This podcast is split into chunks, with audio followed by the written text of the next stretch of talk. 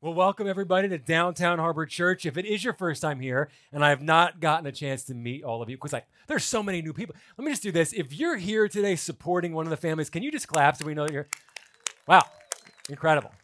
Thank you so much for coming here today. So, as Adam was saying, we are doing baby dedications today, which if you have never seen baby dedication here at this church, I'm just gonna say something we do it better than any other church in the world. Okay, I'm just, you know, we just we just do it well. It's one of those things that we really it's a special special time. So I'm so glad that you get to be a part of it for yourself and for these families. So since we are doing baby dedication today, I thought it might be smart to sort of dedicate the entire day to the kids and, and our role as parents or as adults in their life. Now, you might be here today and you might not have kids and you might want to check out because of that, but you don't need to because I don't have kids yet, okay? But but we all have influence in the life of a child. Whether you're an aunt or an uncle, a neighbor or a friend, every single one of us has some child that is in our life that we have some influence in. And that's what today's about. Today I just want to talk about what that influence looks like and what it begins to look like when we, we start getting a little bit more strategic and intentional about the things that we're doing. So, when it comes to parents, there is one sort of thing. I'll, I'll use the word thing. This week we're trying to figure out like, is it an element? Is it a concept? It's a thing. Okay, there's, there's one thing that looms large in the life of a parent. It is this powerful, sort of seemingly unstoppable force that they contend with constantly, and that is time. Now, when you have a brand new baby, and many of you have brand new babies, and they are here today, and I'm sure they're to make a lot of noise soon. But when you have a brand new baby, okay, you ain't got no time for anything right? You have no time for anything. My best friend Erica, she just had a baby boy. His name is Miller. He's like three weeks old. I was FaceTiming with them yesterday. She's got no time for anything. Okay, I texted her on Monday. She didn't respond until Friday. What are you doing with you? Oh, I know what she's doing. There's puke and poop and crying, and, and so it's a whole thing, but I'm sure it's a joy. Oh, so when you've got a brand new kid, you just you have you've got no time for anything or anybody else. Okay, it's just all about that kid. But as your kid grows older, your relationship with time as a parent begins to change a little bit because all of a sudden, time flies.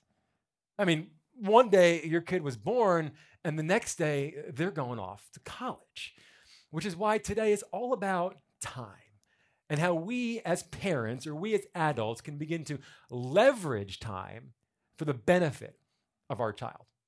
Now, whenever we do baby dedication, and if you've been here before, you've seen this, we always give parents a jar of marbles. Now, inside this jar, you will find 936 marbles.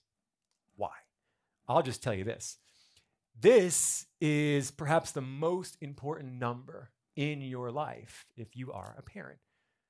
Because there are about 936 weeks in your child's life from the time they are born to the time that they graduate high school. It is this time when your child lives under your roof that you have the most influence in their life. And what we do with our parents when we give them one of these jars is we challenge them to each week remove a marble. Every time a week passes, remove a marble to represent the passage of time. Because it is this sort of visual representation of time passing that can have a profound impact on you as a mom and a dad. Now, this is not a new concept. Measuring time like this is not a new concept. This is something that Moses spoke about thousands of years ago. In Psalm 90, 12, he said, Teach us to number our days that we may gain a heart of wisdom. And, and what this jar does is it, it, it gives us as adults an important reminder about life. Because we as adults, we lose track of time, don't we? I mean, we get caught up in work, we get caught up in emails, we get caught up in bills, we get caught up in the drama.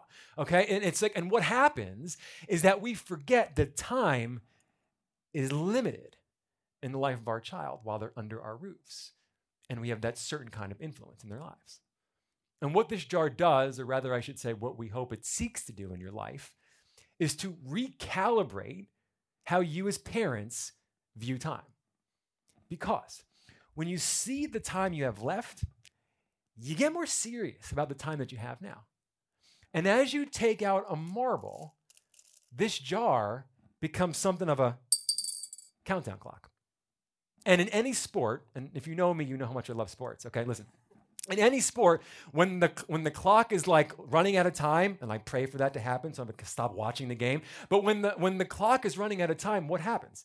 The players, the coaches, they get much more focused on what they're doing. Every minute matters, every second matters, every moment matters when the clock is running out.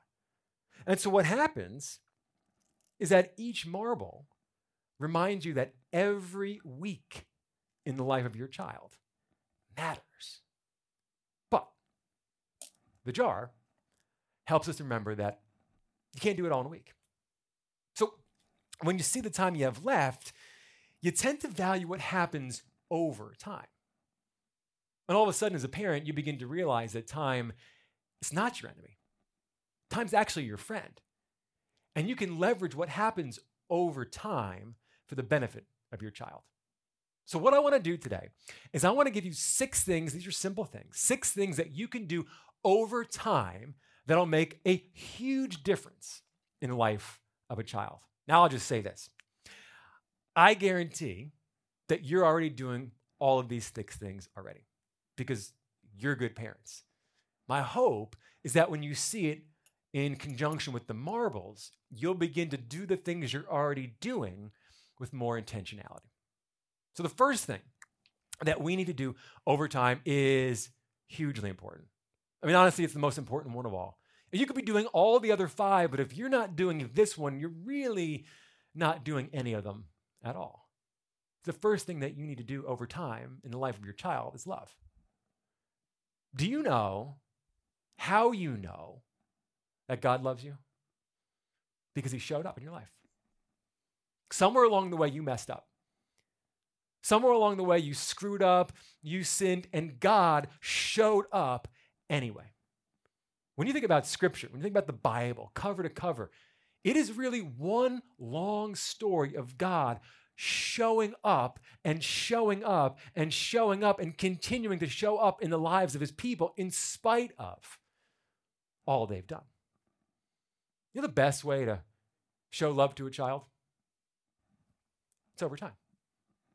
Just like God loved us, just as we see all throughout Scripture.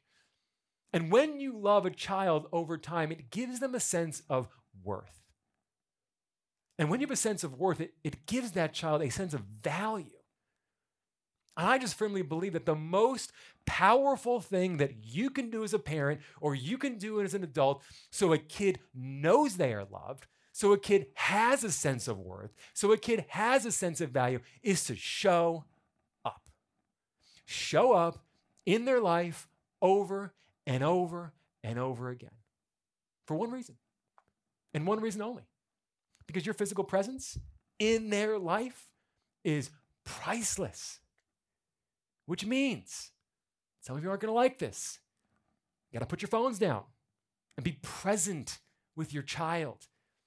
You got you to figure out how to be in the moment rather than trying to capture every moment to show the world.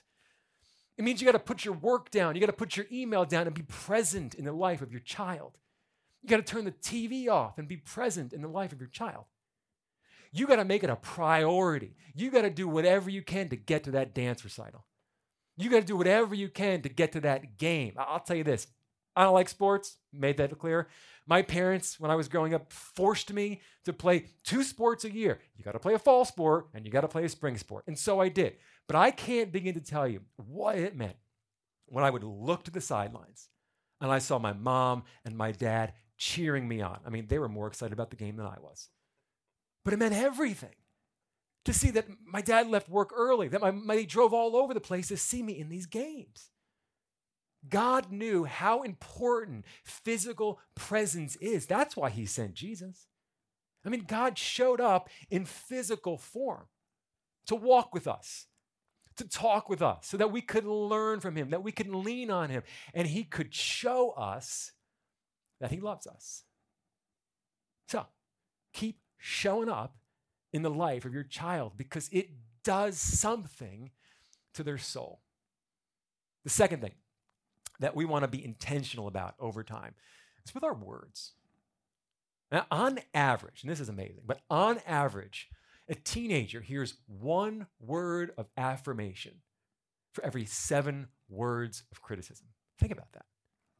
Educators will tell you that you cannot over affirm a middle schooler. That tells us something. It tells us that words matter. Words have power, and you felt that power in your own life.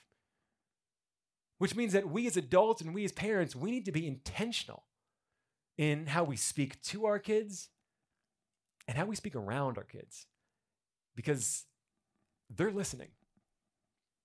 They hear a lot more than you think they do, and they understand a lot more than you want to believe.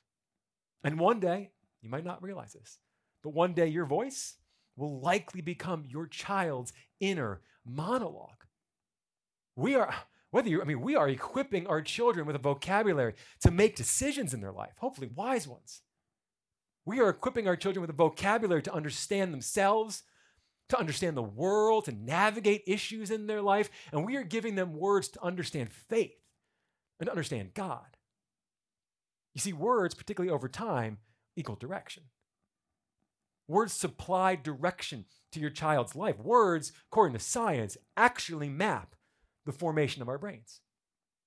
Words give us moral and spiritual direction, and they literally help inform everything that we do.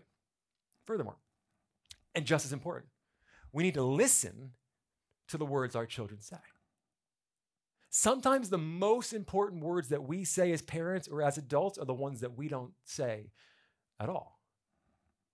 We need to create safe places in our homes, our churches, our schools, where, where kids feel safe to open up and to express what's going on in their life and what's going on in their heart. Now, you may not know this, but God has given humans all kinds of spiritual gifts. The one he never gave us was the ability to read minds. And you might be able to read someone else's face. You might be able to read your child's face, particularly when they look happy or they look grumpy. But you will never know what's going on in your child's heart unless you ask them and you listen. So let's be intentional with the words that we say to them the words that we say around them, and the ones that we don't say at all. I love this next one stories. Science will tell us that humans are wired to learn best through stories, not facts and data. But you know this because if, if, if, you think back to when you were in high school or, or college and you had a midterm, you had a final, many of us would pull all nighters and cram. Okay, I distinctly remember freshman year of college pulling an all nighter for econ. All right. And when I got there the next morning, exhausted, having jam packed my brain all night long, I just, blah, blah, blah, just barfed up all my information onto that page. And 30 minutes after the test, I forgot half of it. By the next day, it was though I had not even taken econ. And you know this to be the case in your own lives. But I bet if I asked any one of you to say, hey, uh, can you tell me the plot to Home Alone? You could. And you could give me, you know, lines from the movie. Because we love stories. We remember stories. We learn best from stories. That's why Jesus used stories. That's why he told parables. He would create fictional stories to download to us profound truths. Stories are important. They're important because stories allow us to experience a world that is bigger than ourselves. Educators Educators will tell you that preschoolers, now if you have a preschool in the room, listen up. Preschoolers whose parents or guardians read to them fictional stories have higher levels of empathy than those preschoolers whose parents or guardians did not read to them. Meaning, they have a better ability to imagine what it would be like to be somebody else. They have a better ability to imagine what it's like to be in someone else's shoes or to see the world through someone else's eyes. Now, imagine how different this world would be if we as adults had this same level of empathy. Now, I actually think stories are the key to faith. I really do. because stories help us to understand God. I, don't think we realize how important Bible stories are for children. And I hate to even call them Bible stories because you hear that and you kind of think, well, they're, you know, make believe, fairy tale. No, these are real. I mean, the reason you guys come here is to hear Bible stories that you can relate to real life. That's what it does for your children. Bible stories teach your children about real life. It teaches your children about who their heavenly Father is, about what He's like, about how He sees them, and about how He loves them. Let me just give you an example as to how Bible, stu- um, uh, Bible stories work in the life of a child, particularly when it comes to understanding themselves and even their family situation. So, if I were to ask you, knowing what you know about Bible stories, the Bible, if I were to ask you, who is the ideal family in Scripture? I mean, we all know that God has ideals in this world. So, knowing that, when you look at Scripture, who is the ideal family in Scripture? The one that you would look at and go, that's the prototype. That's the model family. That's the one that's got it all together. That's the one that we want to emulate in our household. Who would you say? Some of you might go, well, I mean, what about Adam and Eve? It's where God started. It's the first couple. I mean, it's where God started it all. It, they are the prototype. Okay, they lived in a gorgeous garden. There was organic foods. I mean, everybody was naked for a while. That's not necessarily a good thing for some of us. Okay, I mean, this is this is the perfect couple. There was that one time that their one son killed the other son. I mean, that's a bit of an issue. Okay, we don't necessarily want that going on under our roof. So you know, scratch that. What about Noah? Okay, Noah loved his family loved his family so much that he built a big boat to save them from a big storm. That's a family man. I mean, that's a dad. He's got his tools out. All I mean, that's the guy, right? There was that one time that he got a little too drunk and his son saw him naked. I mean, you don't bounce back from that. Okay, that's Christmas is a little different when you've seen dad with no underpants on. don't recommend that. Okay, that okay. So you know what? Scratch Noah. How about Joseph? Hugely, hugely influential person in, in the Bible and in Jewish history. I mean, God used Joseph and his family, all those brothers, the dad, this gigantic family. God used this family to shift the course of human events in this world. This is the longest story in Scripture. I mean, now that's a family. There was that one time, however, that his brothers sold him into slavery. Okay, that's not a good thing, generally speaking. So, okay, forget it. One last one. Scratch them. Mary and Joseph, right? Oh, little town of Bethlehem. Now we're talking, okay? This is the couple that God, I mean, God was looking down at this world and he goes, that's them. Those two. They're the ones. That's the couple. I want I want the Messiah to go into their house. I mean, we preach sermons about these people. I feel like I do the same one every year. Okay, we sing songs about these people. This is the couple. There was that one time that Mary and Joseph went on a trip and forgot to take Jesus. And they didn't realize for three days. Okay, he is literally the original Kevin McAllister. Why do I tell you all this? Because when you start to read the Bible, you start to feel better about your own family. And the reason your children need to be reading these stories, and there are kids' Bibles, by the way, the reason your kids need to be reading these stories is because they start to recognize that God doesn't use perfect people and perfect pictures. He uses imperfect and broken people, imperfect and broken families to show this world how perfect He is. That's why I just firmly believe that stories told over time give kids perspective.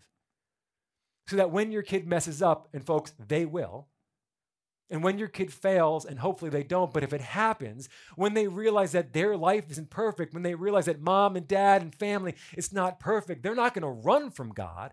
They're to run to God because they've been taught that no matter what happens, God doesn't give up on them because they've heard all of these stories, they realize that God, no matter what's happening in their life, is writing a bigger story of redemption. When you tell your kids stories about God, it does something to their soul. And the next thing that you want to do with your kids over time is you want to challenge them to serve. Scripture says that we were created in Christ Jesus for good works. Do you know what that means? That means that we were literally created to serve God and to serve other people. And with that in mind, we here at DHC, we firmly believe that what you do affects what you believe. Now, before we started this church six years ago, Adam and I, Christina, the, the, the, folks who helped launch this church, we saw a very concerning trend amongst high schoolers in churches. We saw that when they would graduate high school, they would leave the church. And I mean the church. That's sort of called the slow fade now, where they begin to sort of fade off and fade away from Christianity. And there's all kinds of theories as to why this slow fade happens. But in our opinion, and as we experienced it, it was that these kids got to see church, but they never got to be the church. They never got to see in their own lives what it would look like for God to use them within the walls of the local church. Uh, that's why we don't offer high school church here, middle school church here. I mean, it's not, nothing wrong with it. We just don't do it.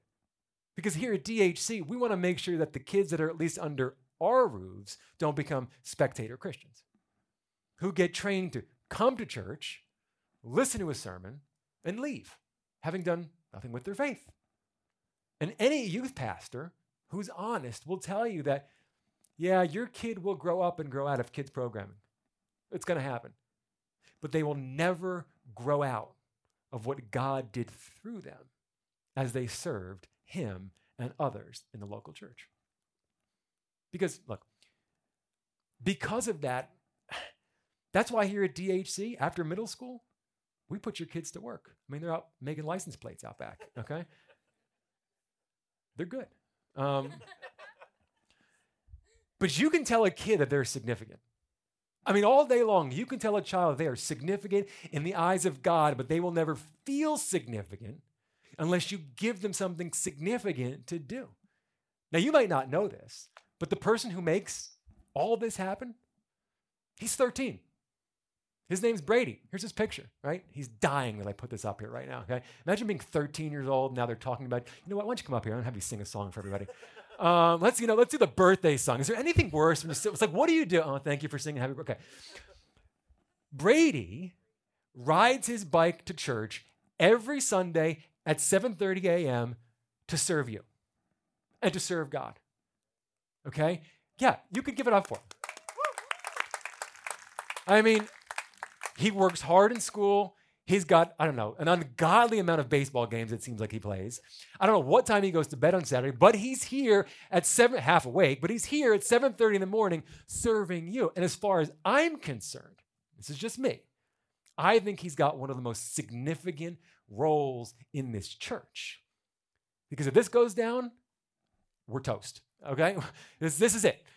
Brady is a classic example of the DHC model at work because he started over at DHC Kids, just like many of your children are there right now. And when he got out of fifth grade, he transitioned out and he became the church. He started off as a greeter, now he transitioned into a production team. You see, when you encourage your child to serve over time, it gives them a sense of significance. It allows them to do the very thing that they were created to do serve God and serve others. And they will know in their heart what it means to be the church, not just go to church. Now, this next one, hugely important. Some, pro- you know, some churches have a problem with this next one. They don't think this next one belongs within the walls of the church. We just very much disagree with that. We think this is one of the most important things that you can do. And I'll say this if you want your home, if you want your family, and if you want your church to be attractive and approachable for kids and teenagers, there's one thing that you definitely need to do, and that's have fun. Now, you might not think this is that important, but this is hugely important because when you have fun over time, it gives kids a sense of connection. Scripture says, the joy, the joy of the Lord is our strength. So if that's true, how strong is your home? I mean, could you ever imagine that you could measure the strength of your family by the laughter had within those walls? Now, some of us as adults are wired to sort of fix our kids, not really enjoy our kids. But what would it look like for you to just take a step back relax, and enjoy the show. I mean, what would it look like to let a two year old just be a two year old? 11 year old, just be an 11 year old. I mean, what a gift from God it is to be able to vicariously relive your life through that child. Fun does something else. Fun authenticates forgiveness. So there are two characteristics that every home needs if you want kids to run to it and not from it when they've gotten in trouble. That's joy, having fun, and forgiveness. So let me ask you this, adults. Can you have fun with someone who hasn't forgiven you? No. Can you have fun with someone that you haven't forgiven? So maybe, maybe if you've recently had some disciplinary actions in your home, maybe if there's some brokenness in that relationship, maybe there's maybe the one thing you need to reconnect that which has been disconnected is you got to start having some fun. Because here's the truth. Sometimes, sometimes kids don't think we love them because we act like we don't like them. And I get it. Work's hard, especially in the last year. Life's hard, especially in the last year. You're tired. We all are. But when you choose to have fun with your child, when you choose to play with your child, you are fighting for the integrity of that relationship. When you make fun a priority, even when there's been a disciplinary situation, even when there's some brokenness, it does something to your child's soul. It lets them know that they matter to you and you want a relationship with them. So here's your practical for the day. After church today, go schedule some fun. Go to lunch, movie, beach, bike ride, whatever it is, doesn't matter. Just don't have an agenda because they'll see right through it. Just go and have fun with your kids. It could be the one thing to dis- that would reconnect that which has been disconnected in your house. And one last thing, and then we're done. Over time, we want to plug our kids into tribes. So, what is it? What's a tribe? A tribe is a group of people who work together to accomplish the same goal. And we just believe that tribes over time equal belonging. And we all want to belong, don't we, adults? I mean, we all want to fit in. We all want to be accepted. And your kids, especially if you have children that are moving into middle school or high school, they want to belong and they want to be accepted more than anything else. Parents of teenagers, I can tell you three things about your teenagers that you may or may not know. First thing is this your teenagers, they care more about what their friends think than you think.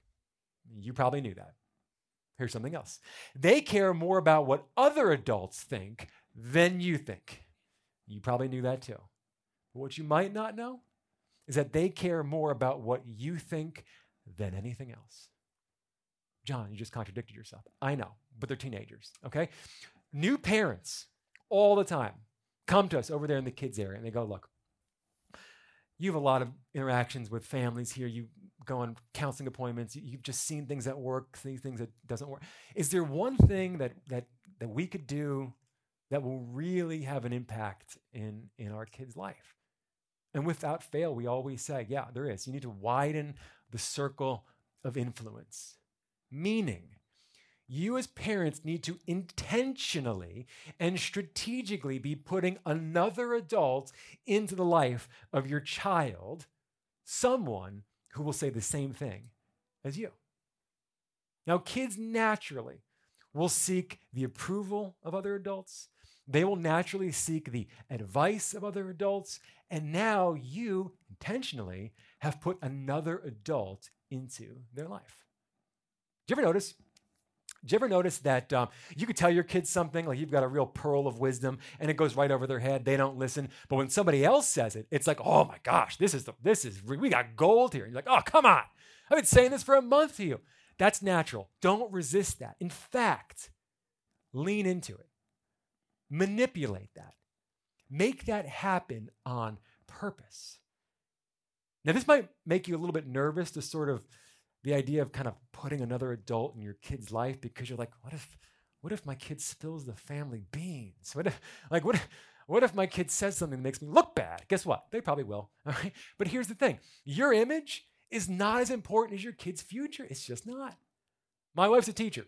All of her friends are teachers. Let me just tell you something. They've heard it all. There's, there are no family secrets.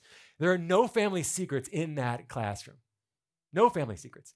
There's often at conferences, there's often at parent teacher conferences where they'll say, hey guys, look, listen, let's make a deal. I won't believe half of what your kids tell me about you if you don't believe half of what your kids tell you about me. Deal? Deal. Okay, fine. Look, here's what we know parenting is hard. Being a single parent, that's even harder. But DHC exists so that you don't have to do this alone. That's why what we've done here is we've created tribes right over there in DHC Kids. So your son or your daughter has a consistent adult, a small group leader, a consistent adult in their life other than you.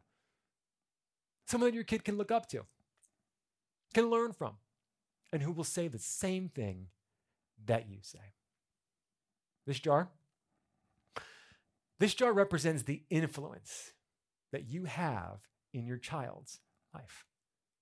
It is a visual representation of the phases of life that they go through. Now, when your kid is born, you measure their life in weeks. And your child, when they're one week old, can only be one week old once. And that time's gone. I mean, you can only know a child once at any particular stage in life. And when that moment has passed, that phase is gone forever. And in the rush of life, as adults, we're tempted to say, ah, it's just a phase, just a phase, just a phase. But what this jar does is it helps you to slow down and to realize that, yeah, it's just a phase. So don't miss it.